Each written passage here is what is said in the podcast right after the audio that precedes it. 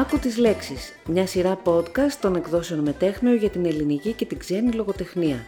Μια εκπομπή για να γνωρίσουμε βιβλία και συγγραφείς που συζητιούνται. Το σημερινό επεισόδιο παρουσιάζει η ραδιοφωνική παραγωγός και δημοσιογράφος Θάλια Καραμολέκου. Μια συζήτηση με την πολυβραβευμένη συγγραφέα παιδικής και εφηβικής λογοτεχνίας Αγγελική Δαρλάση για το καινούριο της βιβλίο «Από μακριά». Ένα βιβλίο που μας παίρνει από το χέρι και μας βάζει στην ατμόσφαιρα ενός καλοκαιριού, όχι όμως όπως εκείνα τα μαγικά ή και τα μυθοποιημένα κάποιες φορές καλοκαίρια της παιδικής μας ηλικίας. Βρισκόμαστε σε μια απομακρυσμένη αλάνα μιας μικρής πόλης που υποδέχεται τους πλανόδιους διασκεδαστές και το Λούνα Πάρκ τους, έτοιμοι να δώσουν χαρά στους μικρούς που ξεκαλοκαιριάζουν εκεί, μα γιατί όχι και στους μεγάλους. Στο μαγικό του κόσμο φωλιάζει ένα κορίτσι που είναι ολομόναχο και όπως σωστά φαντάζεστε μελαγχολικό. Είναι η άλλη, μοναχική, σκυθροπή και μυστηριώδης. Δεν άρεσε στους μεγάλους, δεν ήταν εύκολο να παίξουν μαζί της τα παιδιά, πώς να συνεννοηθούν; Η γλώσσα της τους ήταν άγνωστη, τα ρούχα της αλόκοτα, το βλέμμα της δυσερμήνευτο. Οι μεγάλοι προειδοποίησαν, μην την πλησιάζετε, από μακριά, ίσως να είναι επικίνδυνη. Και ύστερα κάποιος από την παρέα είπε πως μπορεί να κάνει μάγια. Και όπως συμβαίνει στις παρέες όπου κάθε ατέριαστος μεταμορφώνεται σε εισβολέα, ένα σούσουρο σέρνεται πως τάχα η ομάδα κινδυνεύει και τότε ο εισβολέας γίνεται αποδιοπομπαίος και η απόσταση μεγαλώνει, γιατί η οδηγία των μεγάλων είναι απαρέγκλητη, από μακριά. Όμως και το κορίτσι στέκεται πάντα μακριά, Χιλιάδες κατατρεγμένοι και φανισμένοι πρόγονοι κατατρίχουν την κυταρική της μνήμη. Μα δεν είναι μόνο ο αφανισμός τους που τη σημαδεύει, είναι και η ικανότητά τους να μετατρέπουν τον πόνο σε μαγεία που τη κληροδότησαν. Έτσι, ένα σαραβαλιασμένο αλογάκι του καρουσέλ μετατρέπεται ακόμα και σε υπερδιαστημικό όχημα, με καύσιμο ένα τραγούδι φόρο τιμής στους Ρωμά που θανατώθηκαν στο δεύτερο παγκόσμιο πόλεμο, στα στρατόπεδα συγκέντρωσης, μια πτυχή της ολέθριας ιστορικής περίοδου εκείνης που ωστόσο δεν απαντάται στα επίσημα βιβλία ιστορίας στο εύρος που της πρέπει, ούτε τη δάσκεται στα σχολεία. Αυτή η ιστορία όμως οδήγησε την Αγγελική Δαρλάση στη δημιουργία μιας ηρωίδας της άλλης, για την οποία θα μας μιλήσει η ίδια στη συνέχεια. Γιατί το ολοκαύτωμα των Ρωμά; Ε, δεν ήταν προποφασισμένο θα πω ότι η ιστορία της άλλης ξεκίνησε να είναι μια ιστορία ενός διαφορετικού κοριτσιού.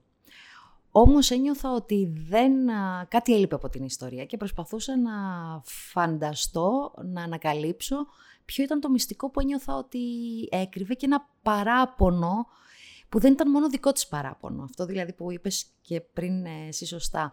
Όταν λοιπόν μέσω του τραγουδιού ανακάλυψε αυτούς τους στίχους που μιλάνε για το ολοκαύτωμα των Ρωμά, ε, πραγματικά συγκλονίστηκα γιατί ε, είναι μια ιστορία που όπως είπες δεν τη διδασκόμαστε, α, όχι μόνο δεν τη διδασκόμαστε, ε, γνωρίζουμε ελάχιστα.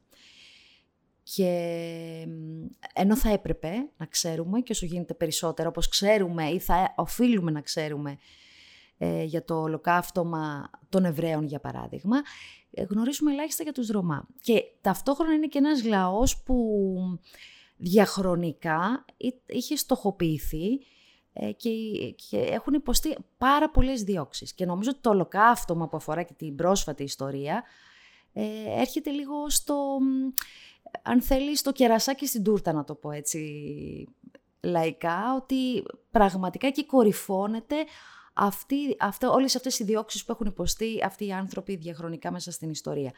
Και νιώθω ότι πρέπει να μιλήσουμε γι' αυτό, γιατί όταν δεν μιλάμε γι' αυτά, ε, κινδυνεύουμε να επαναλάβουμε τα ίδια λάθη. Και επειδή οι Ρωμά παραμένουν δυστυχώς μία πάλι στοχοποιημένη και περιθωριοποιημένη μερίδα του πληθυσμού. Οπότε είναι όλα αυτά για τα οποία δεν μιλάμε και θεωρώ ότι θα έπρεπε να μιλάμε και μάλιστα στα παιδιά. Ειδικά στα παιδιά. Είπες, Αγγελική, ότι δεν ήταν ε, προαποφασισμένο να ασχοληθείς με αυτό το θέμα. Στο βιβλίο, ωστόσο, μας εξηγεί στο τέλος το πώς προέκυψε αυτή η ιστορία και είναι, νομίζω, πολύ ενδιαφέρον να την ακούσουμε να μας την αφηγήσει, γιατί και το τραγούδι που το έψαξα δεν το γνώριζα, για να είμαι ειλικρινής, και το έψαξα όπως και εσύ ε, μας δίνεις κάποιες πληροφορίες να το ακούσουν, είναι πραγματικά σπαρακτικό. Είναι, εγώ το τραγούδι το έμαθα όταν το 2016 πληροφορήθηκα το θάνατο της Έσμα Ρετζέποβα, που ήταν γνωστή ως η βασίλισσα της τσιγκάνικης μουσικής, το αηδόνι των Βαλκανίων. Ε, και ήταν ένα τραγούδι που πραγματικά δεν γνώριζα τους στίχους, ε, γιατί είναι στη Ρωμανή, ε, αλλά πραγματικά με είχε συγκλονίσει και η ίδια η Ρετζέποβα και σε άλλες εκτελέσεις που το είχα ακούσει. Και, και το, με θυμάμαι μάλιστα να περνάω καλοκαίρια που να το ακούω ξανά και ξανά και κάθε φορά να αισθάνομαι έτσι ένα, δεν ξέρω, ένα δέος, μια βαθιά συγκίνηση. Όταν λοιπόν έψαχνα να βρω ποιο είναι αυτό το μυστικό που κουβαλούσε η άλλη και δεν είχε αποκαλυφθεί ακόμα, ε, ήταν μέσα στη πρώτη πανδημία και ήταν τότε η είδηση από τους, ε, ότι είχε βρεθεί κρούσμα κορονοϊού σε μια κοινότητα Ρωμά. Φέρνοντας λοιπόν στο νου μου το πώς, έγινε, πώς ανακοινώθηκε η είδηση από τα μέσα μαζικής ενημέρωσης και τις αντιδράσεις, δεν ξέρω πώς, αλλά είπα, λες η άλλη να είναι Ρωμά. Και αν είναι Ρωμά και αυτή τραγουδάει και τότε ανακάλυψα στη μνήμη μου το, αυτό το συγκεκριμένο τραγούδι, το «Τζέλεμ Τζέλεμ» και έψαξα τους στίχους του. Και η στίχη ανακάλυψε ότι βασισμένο βέβαια σε μια παραδοσιακή, η στίχη είναι βασισμένη σε μια παραδοσιακή ε, μελωδία, που ήταν στην πρώτη του ε, εκδοχή ερωτική. Όμως αυτή την εκδοχή που το έλεγε η Ριτζέμποβα ε, μιλούσαν πια για το ολοκαύτωμα των Ρωμά. Ήταν στίχοι που γράφτηκαν από επιζώντα του ολοκαυτώματος ε, μετά το Δεύτερο Παγκόσμιο Πόλεμο. Το τραγούδι που ακούμε εντός εισαγωγικών στο βιβλίο είναι σε δική σου ελεύθερη απόδοση. Είναι σε δική μου ελεύθερη απόδοση που όμως είναι πάρα πολύ κοντά στο πρωτότυπο. Πάρα πολύ κοντά στο πρωτότυπο. Απλώς έτσι το, το διασκεύασα κάπως ώστε να έχει καλύτερο ρυθμό, καλύτερη ομοιοκαταληξία και να διαβάζετε πιο ευχάριστα σαν ποίημα. Αλλά είναι πάρα πολύ κοντά σε όσα, λέει το, σε όσα λένε οι στίχοι του πρωτότυπου τραγουδιού. Υπάρχει πάντα μια ισορροπία, όχι εύκολη, ανάμεσα σε φλέγοντα ζητήματα που πραγματεύεσαι, ε, η διαφορετικότητα, οι ανισότητες, το προσφυγικό, η βία και στο ονειρικό εκείνο κομμάτι που λειτουργεί σαν μια αθέατη παράσταση με όλη τη μαγεία που έχει μέσα του το θέατρο η τέχνη μπορεί να σώσει τις ζωές μας. Δεν ξέρω αν μπορεί να σώσει τις ζωές μας. Πάντως εγώ ξέρω ότι με έχει βοηθήσει προσωπικά σε πάρα πολύ δύσκολες στιγμές. Και από την άλλη ε, νομίζω ότι και, και, και, όταν μιλάμε ε, και όταν αναφερόμαστε σε παιδιά, ότι επίσης βοηθάει τα παιδιά. Βοηθάει, όλους μας βοηθάει, αλλά ειδικά τα παιδιά νομίζω ότι είναι ένας πολύ κατάλληλος τρόπος και δρόμος ώστε να εκφραστούν, ώστε να βγάλουν ακόμα και τα πιο σκοτεινά τους τις πιο σκοτεινές τους σκέψεις, ε, με έναν διαφορετικό τρόπο. Και να τα λιάνει, δηλαδή νομίζω ότι η τέχνη αυτό που σίγουρα μπορεί να κάνει είναι να μας παρηγορεί και την έχουμε ανάγκη την παρηγοριά, είτε η μικρή, είτε και η μικρή, είτε και η μεγάλη, και να μας βοηθάει να επικοινωνούμε μέσω και της ε, έκφρασης της δικής μας, της προσωπικής. Δηλαδή, καταφέρνει το προσωπικό να γίνεται ταυτόχρονα και συλλογικό. Και το συλλογικό να εκλαμβάνεται και ως προσωπικό. Και αυτό το μαγικό νομίζω που μπορεί να κάνει τέχνη με έναν τρόπο που δεν σηκώνει, γιατί η καλλιτέχνη αυτό κάνει πάντα, δεν σηκώνει ποτέ το δάχτυλο, ε, αλλά επικοινωνεί μυστικά μαζί μας, νομίζω ότι δεν μπορούμε να το πετύχουμε αλλιώς. Ειδικά με όλους μας, αλλά ακόμα ειδικότερα με τα παιδιά νομίζω. Και το θεωρώ δηλαδή και θεωρώ και κρίμα το γεγονός ότι η τέχνη στην εκπαίδευση την ελληνική δεν έχει, οι τέχνες δεν έχουν τη θέση που θα θα τους άρμοζε και που αν θέλεις ε, μας αξίζει, αξίζει στα παιδιά μας. Σε αυτό το μαγικό θα μπούμε για λίγο στη συνέχεια, καθώς θα μας διαβάσεις ένα απόσπασμα από το βιβλίο, από μακριά, το καινούριο σου βιβλίο, γιατί νομίζω ότι διαβασμένο από σένα είναι ο καλύτερος τρόπος για να μπούμε στο κλίμα του. Τη νύχτα ο κόσμος δεν χάνεται μες στο σκοτάδι, αλλά τον παίρνουν μες στον ύπνο τους στα παιδιά. Τάσος Λιβαδίτης, νυχτερινά προνόμια, βιολέτες για μια εποχή. Εκείνο το καλοκαίρι στην απομακρυσμένη αλάνα της μικρής μας πόλης, μαζί με τους πλανόδιους και το Λούνα Πάρκ τους, ήρθε και η άλλη. Το Λούνα Πάρκ είχε ρόδα, στόχους, λαστιχένια παπάκια για ψάρεμα, μαλλί της γριάς και καραμελωμένα μήλα και φυσικά ένα καρουζέλ με αλογάκια, λαμπιόνια, καθρέφτες και μουσική. Η άλλη δεν είχε τίποτα. Ούτε καν γονείς. Αυτό όμως ήταν κάτι που εμείς δεν θα το μαθαίναμε πάρα πολύ αργότερα. Το Λούνα Πάρκ, παρόλο που ήταν παλιό και με ξεθοριασμένα χρώματα, ήταν για εμάς ό,τι πιο όμορφο, πολύχρωμο και διασκεδαστικό μπορούσε να φέρει εκείνο το θλιβερό καλοκαίρι στη μουντή και σκληρή πόλη μας. Η άλλη, ώρες-ώρες, είχε κάτι ακόμα πιο μελαγχολικό και από τη μουντάδα της πόλης. Κι άλλοτε, κάτι ακόμα πιο διασκεδαστικό και από το Λούνα Πάρκ. Αλλά κι αυτό δεν θα το μαθαίναμε παρά αργότερα. Στην αρχή δεν της δώσαμε σημασία. Ήμασταν πολύ απασχολημένοι με το να εφευρίσκουμε τρόπους για να πηγαίνουμε όσο πιο συχνά μπορούσαμε στο Λούνα Πάρκ. Και μόνο όταν οι γονείς μας πάτησαν πόδι λέγοντας «Φτάνει πια, βλέπετε να φυτρώνουν χρήματα στα δέντρα, να βρείτε κάτι άλλο να διασκεδάσετε». Εμείς, κρυφοκοιτάζοντας με ανώφελη ελπίδα τα καχεκτικά δεντράκια των δρόμων, καταλάβαμε πως οι επισκέψεις μας εκεί θα περιορίζονταν σε μία, άντε δύο το πολύ φορές. Στο μεταξύ όμως, άρχισαμε και πάλι να βαριόμαστε. Τότε ήταν που προσέξαμε την άλλη. Δεν τεινόταν όπως τα υπόλοιπα κορίτσια, δεν μιλούσε όπως τα υπόλοιπα παιδιά, δεν έκανε ό,τι ακριβώς κάναμε κι εμείς, ούτε γελούσε με τα ίδια αστεία. Συχνά όμως μας κοιτούσε με μάτια διάπλατα και κάπως επιφυλακτικά, από μακριά. Δεν μας γεμίζει το μάτι αυτό το παιδί. Δεν είναι σαν εσάς. Δεν είναι όπως εμείς είπαν οι γονείς μας με καχύποπτο και βλοσιρό ύφος. Εμείς κοντοσταθήκαμε κοιτάζοντας απορριμμένοι μια εκείνου και μια την άλλη. Τι εννοούσαν, αφού είχε σώμα, πόδια, χέρια, κεφάλι, μάτια και στόμα, ήταν άνθρωπος. Ήταν παιδί όπως όλα εμείς τα παιδιά. Και όπως και εμείς έμοιαζε άλλοτε χαρούμενη και άλλοτε λυπημένη. Θα κάνετε ό,τι λέμε, δεν θα τη μιλάτε, δεν θα την πλησιάζετε. Και μάλιστα πρέπει να τη φοβάστε είπαν με μεγαλύτερη ακόμα σιγουριά οι μεγάλοι τραβώντας μας μακριά της. Και εμείς υποσχεθήκαμε, τι άλλο μπορούσαμε να κάνουμε, ότι θα υπακούγαμε στις οδηγίες τους. Λίγες μέρες αργότερα λοιπόν κάποιος από την παρέα, ο πιο επιπόλαιος, μουρμούρισε «Δεν μου αρέσει καθόλου μα καθόλου αυτό το παιδί». Οι περισσότεροι άρχισαν να συμφωνούν μαζί του και μόνο τη φάτσα της να κοιτάξεις, γιατί τα μαλλιά της, τα ρούχα της, κάποιες φορές δεν φοράει καν παπούτσια και όλο κοιτάζει χωρίς να μιλάει και κάθε τόσο γελάει μόνη της και χορεύει και τραγουδάει χωρίς λόγο. Τελικά ήταν τόσο διαφορετική από εμάς. Αναρωτιόμασταν. Μα κάποια παιδιά επέμεναν.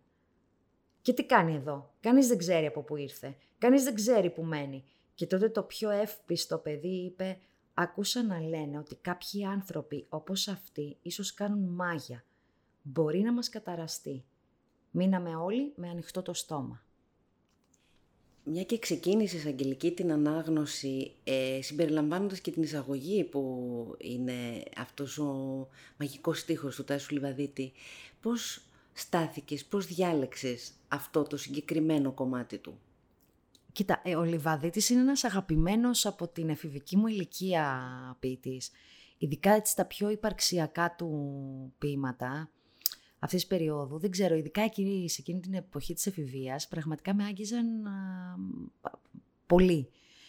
Ε, και πολλές φορές ε, τρέχω, ανατρέχω στο Λιβαδίτη όταν θέλω αυτό που λέγαμε πριν παρηγοριά, γιατί πιάνει πάντα δύσκολα θέματα, αλλά ε, δεν ξέρω, εμένα τουλάχιστον μέσα σε αυτή την μελαγχολία και αν θέλεις την... Ε, δεν ξέρω, την απεσιοδοξία που ώρες-ώρες έχει, υπάρχει και μια ελπίδα που έχει να κάνει ίσως με, τη βαθιά, με το βαθύ ανθρωπισμό που και ο ίδιος ε, πίστευε ή τέλος πάντων αυτό φαίνεται στα, στα ποίηματά του.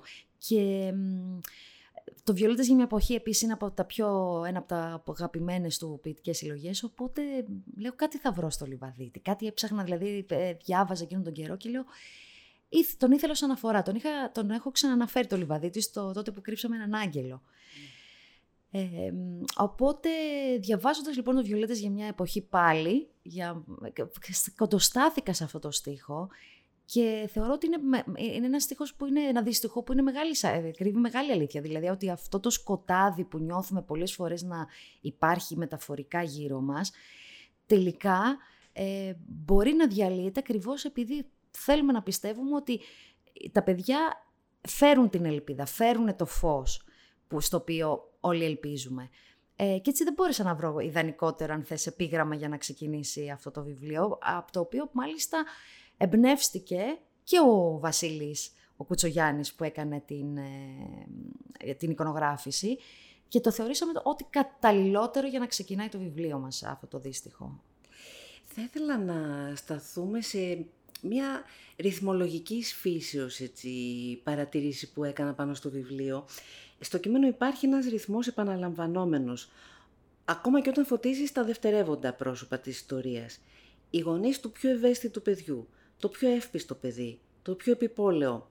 Τι εξυπηρετεί αυτό για τους μικρούς αναγνώστες; Ε, ήθελα να... Κοίτα, εμένα νομίζω ότι όταν αυτή την ιστορία την ξανασκέφτηκα και το τι, γιατί την έγραψα, νομίζω ότι την έγραψα επειδή είχα στο νου μου, εκτός των άλλων, και αυτό που έλεγε η Χάνα Άρετ στην κοινοτοπία του κακού. Δηλαδή ότι το κακό δεν προέρχεται απαραίτητα από τους φανατισμένους ιδεολογικά ανθρώπους, αλλά και από τους απλούς καθημερινούς, κανονικούς εντός εισαγωγικών ανθρώπους, οι οποίοι τελικά αρνούμενοι τη σκέψη, ε, καταλήγουν να αρνούνται και την ανθρωπιά τους. Και αν θες αυτό εμένα, νομίζω ότι είναι και το πιο ύπουλο και το πιο επικίνδυνο και αυτό που εμένα προσωπικά με τρομάζει περισσότερο. Δηλαδή ότι ανα πάσα στιγμή άνθρωποι της διπλανής πόρτας, άνθρωποι λίγο πολύ που δεν ξεχωρίζουν ως τέρατα, να, να, πω, ε, να το πω έτσι, θα μπορούσαν να είναι κακοί. Οπότε για μένα ήθελα να δείξω αυτό το ότι ε, υπάρχει αυτή η ποικιλομορφία στους ανθρώπους, δηλαδή υπάρχει το πιο εύπιστο παιδί, το πιο ξανθό παιδί, το πιο μελαχρινό παιδί, αλλά τελικά σημασία έχει το πώς στεκόμαστε απέναντι στο συνάνθρωπο. Μπορεί να είμαστε ό,τι και να είμαστε, και σκληρή, γιατί μιλάει κάποια στιγμή και το πιο σκληρό παιδί και ψιθυρίζει ε, μια πολύ μεγάλη ευχή και πολύ γλυκό πράγμα για την άλλη. Και είναι το πιο σκληρό παιδί, δεν έχει να κάνει με το χαρακτήρα του, είναι σκληρό. Αλλά και αυτό το παιδί έχει την ευαισθησία και έχει και την τόλμη να περιμένει να έρθει η άλλη και την ελπίδα να έρθει η άλλη. Άρα τα εξωτερικά ή εσωτερικά χαρακτηριστικά μας δεν παίζουν τόσο ρόλο όσο το πώς τελικά εμείς στεκόμαστε απέναντι στο καλό και στο κακό και απέναντι στο συνάνθρωπο. Αυτό νομίζω ήθελα. Γι' αυτό και δεν ήθελα να υπάρχουν ονόματα. Δηλαδή, μόνοι που ονοματίζεται είναι οι άλλοι και αυτή βέβαια μένει, μένουμε με την ελπίδα να αυτό είναι πραγματικά το όνομά της. Ή αν είναι ένα προσωνύμιο, δηλαδή αν ήταν οι άλλοι με δύο λάμδα. Που είναι μια παρήχηση του άλλου, του διαφορετικού. Πάντως, σε σχέση με τη ρυθμολογία έτσι που ανέφερα, ε, σε μένα λειτουργήσε ακόμα πιο ελκυστικά αυτό, γιατί μου έδωσε μια μουσικοτητα στο κείμενο, το οποίο νομίζω ότι είναι κάτι που δεν είναι η πρώτη ανάγνωση αυτή που το δίνει στα παιδιά. Θέλει ίσως μια επανάληψη και μια ξανά, ε, μια εκ νέου προσέγγιση πολλές φορές για να το συλλάβουν, να το τα παιδιά ναι. που αξίζει τον κόπο να το δουν και έτσι. Πιθανότητα πάντως σε σχέση με τη μουσικότητα να πω ότι χαίρομαι που το, έτσι, το, το αξιολογείς γιατί η αλήθεια είναι ότι το δούλεψα αυτό το κείμενο και, και όχι μόνο αλλά και αυτό το κείμενο ε, λες και δούλευα πίση. Δηλαδή εννοώ ότι ε, φράση, λέξη, να μην περισσεύει κάτι, αν θα μπει έτσι, αν, και, και αυτό το προσέξαμε είδες και στην έντυπη μορφή του, δηλαδή το πώς θα στηθεί το κείμενο, πώς θα απομονωθούν οι φράσεις, πού θα επιμείνουμε. Ακριβώς επειδή πιστεύω πάρα πολύ στο ρυθμό και στη μουσικότητα του λόγου. Ειδικά αν θέλεις, επειδή έχω πάντα στο νου μου ότι πρέπει να ακούγονται και ωραία, ειδικά αυτά τα βραχίας φόρμας βιβλία, να τα διαβάζεις στα παιδιά ή και όχι και να ακούγονται ωραία. Δηλαδή να φέρει ο λόγος και η γλώσσα αυτή τη μουσικότητα που τελικά υπάρχει βέβαια, απλώς το ξεχνάμε όταν μιλάμε σε μια καθημερινότητα, να μπορεί να φέρει και να λειτουργήσει και μέσω του ρυθμού και μέσω το, της, των παρηχήσεων, των συνεχίσεων. Δηλαδή αν δεις και πολλές φορές ε, επαναλαμβάνονται ε, φθόγγοι επίτηδες αυτό ναι. μέσα στις λέξεις, γιατί πιστεύω και εγώ πολύ στη μουσικότητα, ότι μπορεί και αυτή να συνεισφέρει στην καλύτερη κατανόηση του κειμένου. Είπες πριν λίγο να απευθύνεται στα παιδιά και όχι μόνο. Σε ποιες ηλικίες πιστεύεις ότι απευθύνεται το από μακριά.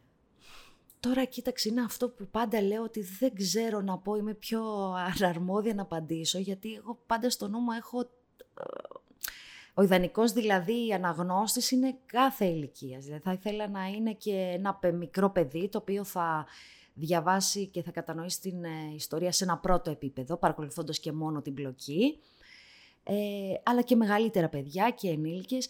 Τώρα ιδανικά, θεωρητικά, εμείς το προτείνουμε από, από 8, 7 χρονών, ε, αλλά βέβαια ξέρω και πάρα πολλά παιδιά, ας πούμε, νηπιαγωγείου που το έχουν διαβάσει και έχουν ενθουσιαστεί. Ξέρω παιδιά και ας πούμε που με πήραν, που με παρακολουθούν και έχουμε επικοινωνία από τα σχολεία, που είναι γυμνάσιο.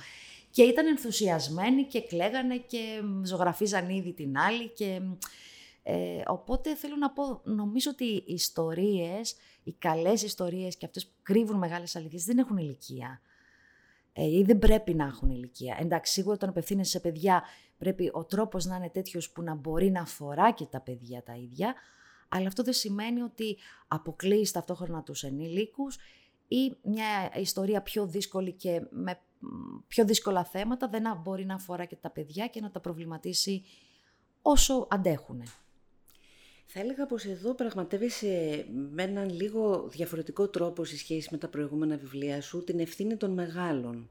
Μπαίνουν οι γονείς στο κάδρο με όλες τις προκαταλήψεις, τις φοβίες, τις ελλείψεις τους. Βλέπουμε και από την οπτική των μεγάλων τη διαφορετικότητα μεταξύ των ανηλικων Ναι, γιατί και εκεί πέρα βλέπω δεν υπάρχουν ονόματα και εκεί είναι οι γονείς του πιο ευαίσθητου παιδιού που ήταν και ήδη ναι. ευαίσθητοι. Ναι, γιατί αυτό το πιστεύω ότι τελικά οι μεγάλοι είμαστε οι φορείς ε, του κακού. Με την έννοια πια ότι ε, προσωπικό μου πιστεύω είναι αυτό, δεν το στίζω κάπου αλλά εγώ πιστεύω ότι φύση οι άνθρωποι είμαστε καλοί. Δηλαδή έχουμε έφεση στο καλό. Ε, όμως αυτή η αναπαραγωγή στερεοτύπων είναι που τελικά έχει οδηγήσει το, το, το είδος μας ε, το, σε όλες αυτές τις φρικαλαιότητες. Και τελικά βλέπουμε ότι δυστυχώς αυτά τα στερεότυπα παρόλο που υποτίθεται είμαστε στον 21ο αιώνα, μπλα μπλα όλο αυτό, δεν έχουμε καταφέρει να τα βγάλουμε από πάνω μας και να σταματήσουμε την απαραγωγή τους, αλλά αρεσκόμαστε σε πολύ εύκολα τσιτάτα να το πω έτσι, αυτός είναι ε, έτσι, ο άλλος είναι αλλιώς και, και, και δρούμε και συμπεριφερόμαστε αναλόγως. Οπότε είναι πολύ τελικά, η ευθύνη είναι πολύ μεγαλύτερη ε, ανήκει με μεγαλύτερη ευθύνη και ανήκει η ευθύνη σε εμάς, τους μεγάλους, πέρα στα παιδιά. Δηλαδή τα παιδιά τελικά που, που πολλές φορές τα κατηγορούμε κιόλας, αν θέλεις, πολύ εύκολα για διάφορα πράγματα, είναι τελικά και καθρέφτες μας. Αν λοιπόν εμείς είμαστε το, το πρότυπο, το κακό, θα είναι το αντίστοιχο πρότυπο και τα παιδιά. Το από μακριά είναι μια ιστορία με μελαγχολικό τέλος, όχι κακό τέλος είναι γιατί θέλεις να σπάσεις το στερεότυπο της πλοκής και της έκβασης των ιστοριών που απευθύνονται σε παιδιά; Ή γιατί αυτή είναι η ζωή και δεν μπορούμε να κάνουμε πως δεν τη βλέπουμε; Λοιπόν, θα σου πω κάτι. Εγώ θεωρώ ότι δεν είναι κακό το τέλος. Μα δεν είπα κακό. Εννοώ, ναι, ναι, ναι, ναι. Ή, ε, μελαγχολικό. Ε, με ποια έννοια ότι υπάρχει ελπίδα και αν θέλεις τα παιδιά, ας πούμε, τα, ειδικά τα πιο μικρά, είναι σίγουρα διαβάζοντας την ιστορία ότι η άλλη θα έρθει. Κάπου μέσα μου ήθελα να υιοθετήσω αυτή την ελπίδα ότι η άλλη θα έρθει και θα γίνει αυτή τη φορά αποδεκτή. Βέβαια αυτό δεν είναι σαφές και έχεις δίκιο, έχει μια μελαγχολία, ακριβώς επειδή περιέχει την προηγούμενη γνώση και εμπειρία των παιδιών των ίδιων, ότι οι άλλοι ως τότε κάθε φορά που την περίμεναν δεν ερχόταν. Τα Χριστούγεννα, την Άνοιξη, το καλοκαίρι. Το καλοκαίρι, τα πρώτη φορά το φθινόπωρο στα σχολεία, τα Χριστούγεννα και μετά ε, την Άνοιξη. Οπότε εμπεριέχεται λοιπόν αυτή η γνώση πια και η επίγνωση και η μεταγνώση ότι μήπως και αυτή τη φορά δεν έρθει. Υπάρχει δηλαδή, αρχίζει να τρυπώνει αμφιβολία και είναι και αυτό ναι, η πορεία προς την ενηλικίωση αν θέλεις, που οι εμπειρίες πολλές φορές μας κάνουν να να, να, να μην ελπίζουμε όσο θα έπρεπε, όπως αντίστοιχα ελπίζουν τα παιδιά τα μικρής ηλικίας. Όσο μεγαλώνουμε, αρχίζουμε να αξιολογούμε ανάλογα τις εμπειρίες μας και να φερόμαστε και ανάλογα. Παρ' όλα αυτά κάπου μέσα μου, ναι, ήθελα και να το, να, να το υπογραμμίσω ταυτόχρονα αυτό, ότι ναι, έτσι είναι η ζωή και ότι αν δεν κάνουμε κι εμείς κάτι για να αλλάξουμε τα πράγματα, η άλλη μπορεί και να μην έρθει. Όσο και αν ελπίζουμε τελικά, πιθανότατα να πρέπει να μείνουμε στη μελαγχολία των παιδιών, που περιμένουν και η άλλη δεν εμφανίζεται. Αλλά αυτό μένει μετέωρο επίτηδες, γιατί έχει να κάνει ανάλογα με, την ποια, με ποια οπτική και ποια πλευρά θέλει να επιλέξει κάποιος από εμάς να διαβάσει την ιστορία; Παλιόπεδο, αγόρι στο θεωρείο, από μακριά. Τρεις ήρωες, δύο αγόρια και ένα κορίτσι που τους συνδέουν πολλά κοινά στοιχεία. Ναι, τελικά μου το έχουν επισημάνει και παιδιά και έτσι πολλοί αναγνώστες ότι... Κοίτα, νομίζω ότι έχουμε τις αιμονές μας. Αυτό οι συγγραφείς το ξέρουμε ότι οι δημιουργοί έχουμε τις αιμονές μας. Ε, αλλά και στα τρία αυτά πρόσωπα, αυτό που ήθελα να, ε, για το οποίο ήθελα να μιλήσω σίγουρα ήταν η διαφορετικότητα και η, η βία που ασκούμε οι υπόλοιποι στους ανθρώπους που περιθωριοποιούμε κάθε φορά. Ε, και είναι αυτό που είπα και πριν, ότι τελικά το κάνουμε ε, χωρίς να το καταλαβαίνουμε. Νομίζουμε ότι δεν είμαστε κακοί και τελικά φερόμαστε ε, με κακό τρόπο. Το αγόρι στο θεωρείο είναι ένα, ένας πρόσφυγας, ε, η άλλη είναι μια Ρωμά, ένα Ρωμά κορίτσι το οποίο κουβαλάει όλη αυτή την περιφρόνηση ε, ημών προς τους Ρωμά. Ε, το παλιό επίσης είναι ένα παιδί που μεγαλώνει με, με πολλές στερήσεις επειδή είναι ένα φτωχό παιδί στην ουσία και επίσης περιθωριοποιείται.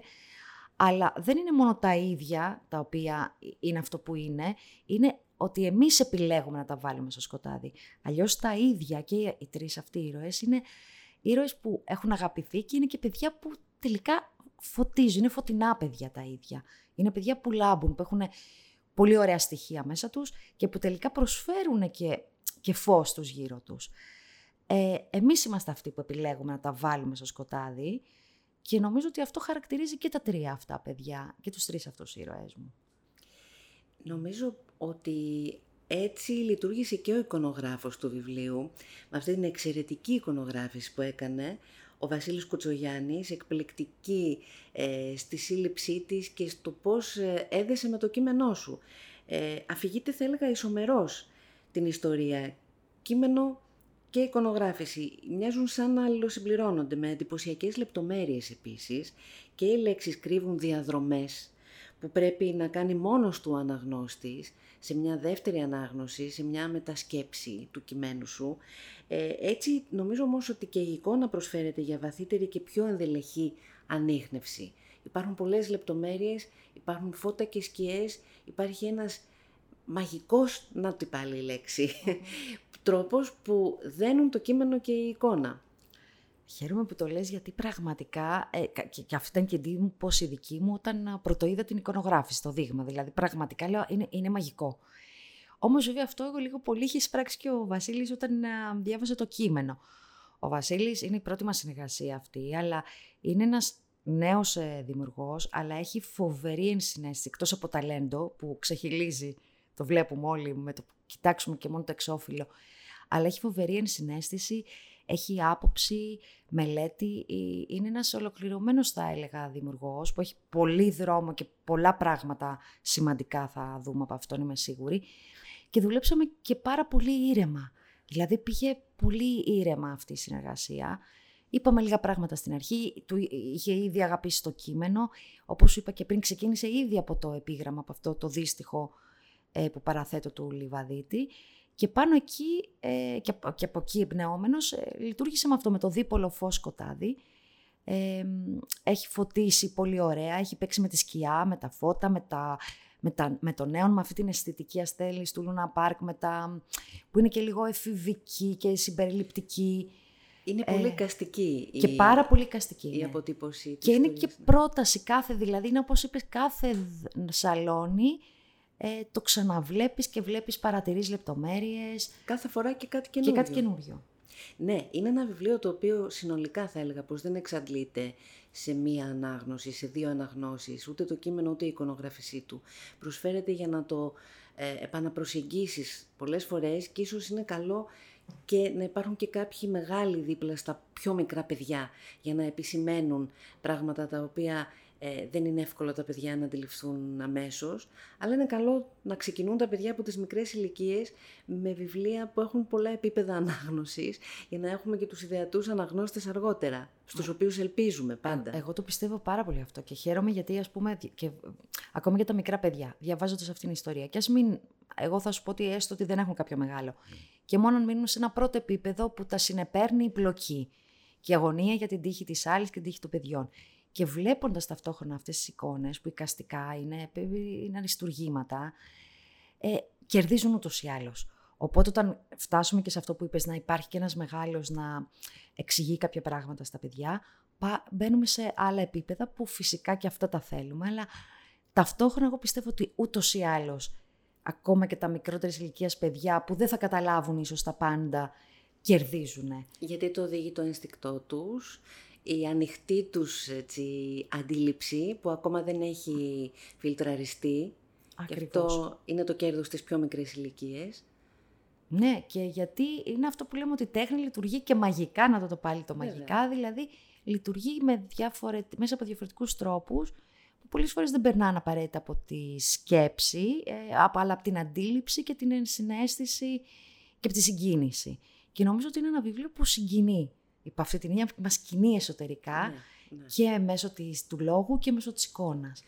Όμως δεν στέκεται εκεί, δεν στέκεται μόνο στο θυμικό. Αυτό είναι το σημαντικό, ότι συγκινεί, αλλά έχει πολύ περισσότερα να προσφέρει σε δουλειά που μπορεί να κάνει κανείς ακολουθώντας το βιβλίο για καιρό μετά. Γιατί είναι ένα βιβλίο και μια ηρωίδα που σε ακολουθεί, δεν σε αφήνει. Χαίρομαι που το λες αυτό, γιατί την αγάπησα πάρα πολύ και η αλήθεια είναι ότι για καιρό ζούσα και εγώ μαζί της και σχεδόν την έβλεπα, ξέρεις. Ε, αλλά και αυτό είναι σημαντικό για μένα ούτως ή άλλως, δηλαδή αυτά τα δύο να υπάρχουν. Η σκέψη με το συνέστημα, γιατί το ένα χωρίς το άλλο ε, είμαστε λίγο κουτσί. Ε, και είναι αυτό που έλεγα και πριν που ε, το PGR, ότι αν απαρνηθείς τη σκέψη, καταλήγεις να απαρνηθείς την ανθρωπιά σου. Αλλά και η ανθρωπιά χωρίς σκέψη δεν μπορεί να υφίσταται τελικά. Άρα αυτά τα δύο πάντα ε, πρέπει να υπάρχουν σε ισορροπία. Δηλαδή και η συγκίνηση, αλλά και ο προβληματισμός, ακόμη και αν μιλάμε για παιδιά. Γιατί και τα παιδιά, ακόμη και τα μικρά θα προβληματιστούν ούτως ή άλλως και σε ένα πρώτο επίπεδο από τη βία που ασκούν οι συνομιλικοί τους πιθανότατα σε αυτό το κορίτσι πώς φτάνουν τελικά να γίνει τόσο βία αυτά τα παιδιά και γιατί. Δηλαδή, όλα αυτά τα ερωτήματα που επανέρχονται, ε, νομίζω ότι μπορούν και μόνο τους τα παιδιά σε ένα πρώτο επίπεδο, σε δεύτερο και σε τρίτο επίπεδο να τα αντιληφθούν και να τα συζητήσουν. Αρχίσαμε να τη φοβόμαστε, να μένουμε μακριά της, όλο και πιο μακριά. Λίγο αργότερα αρχίζαμε να την κοροϊδεύουμε, να τη βρίζουμε. Και αφού είδαμε ότι δεν μας έκανε μάγια και ούτε και καμιά κατάρα μας έριξε, Αρχίσαμε να την κυνηγάμε, να της πετάμε πέτρες, να μην την αφήνουμε σε χλωρό κλαρί, λες κι ήταν το νέο μας παιχνίδι. Κανείς από τους μεγάλους δεν μας είπε πως δεν ήταν παιχνίδι, αλλά άνθρωπος, και ότι με τους ανθρώπους δεν παίζεις, όχι τουλάχιστον με αυτόν τον τρόπο. Αντίθετα, σχεδόν όλοι τους μουρμούριζαν στο κάτω-κάτω είναι μια πιο φθηνή διασκέδαση από το Λούνα Πάρκ. Μέχρι εκείνη τη νύχτα που το πιο ανήσυχο παιδί που έμενε απέναντι από το Λούνα Πάρκ δεν μπορούσε να κοιμηθεί. Κι έτσι όπως κοίταζε από το ανοιχτό παράθυρο, είδε κάτι μαγικό. Μας το διηγήθηκε κατάπληκτο την επόμενη μέρα. Εμείς όμως, παρόλο που μας ορκίστηκε, δεν το πιστέψαμε, γι' αυτό το ίδιο κιόλας βράδυ το σκάσαμε από το ανοιχτό παράθυρο και τρέξαμε στο Λούνα Πάρκ. Να παραφυλάξουμε, να δούμε με τα ίδια μας τα μάτια όσα μας είχε περιγράψει και είδαμε. Ελπίζουμε να αναζητήσετε την άλλη και κάποια στιγμή να επιστρέψει από μακριά. Ίσως περιμένει την κατάλληλη στιγμή που θα μπορούμε να τη διακρίνουμε για να μας αποκαλυφθεί.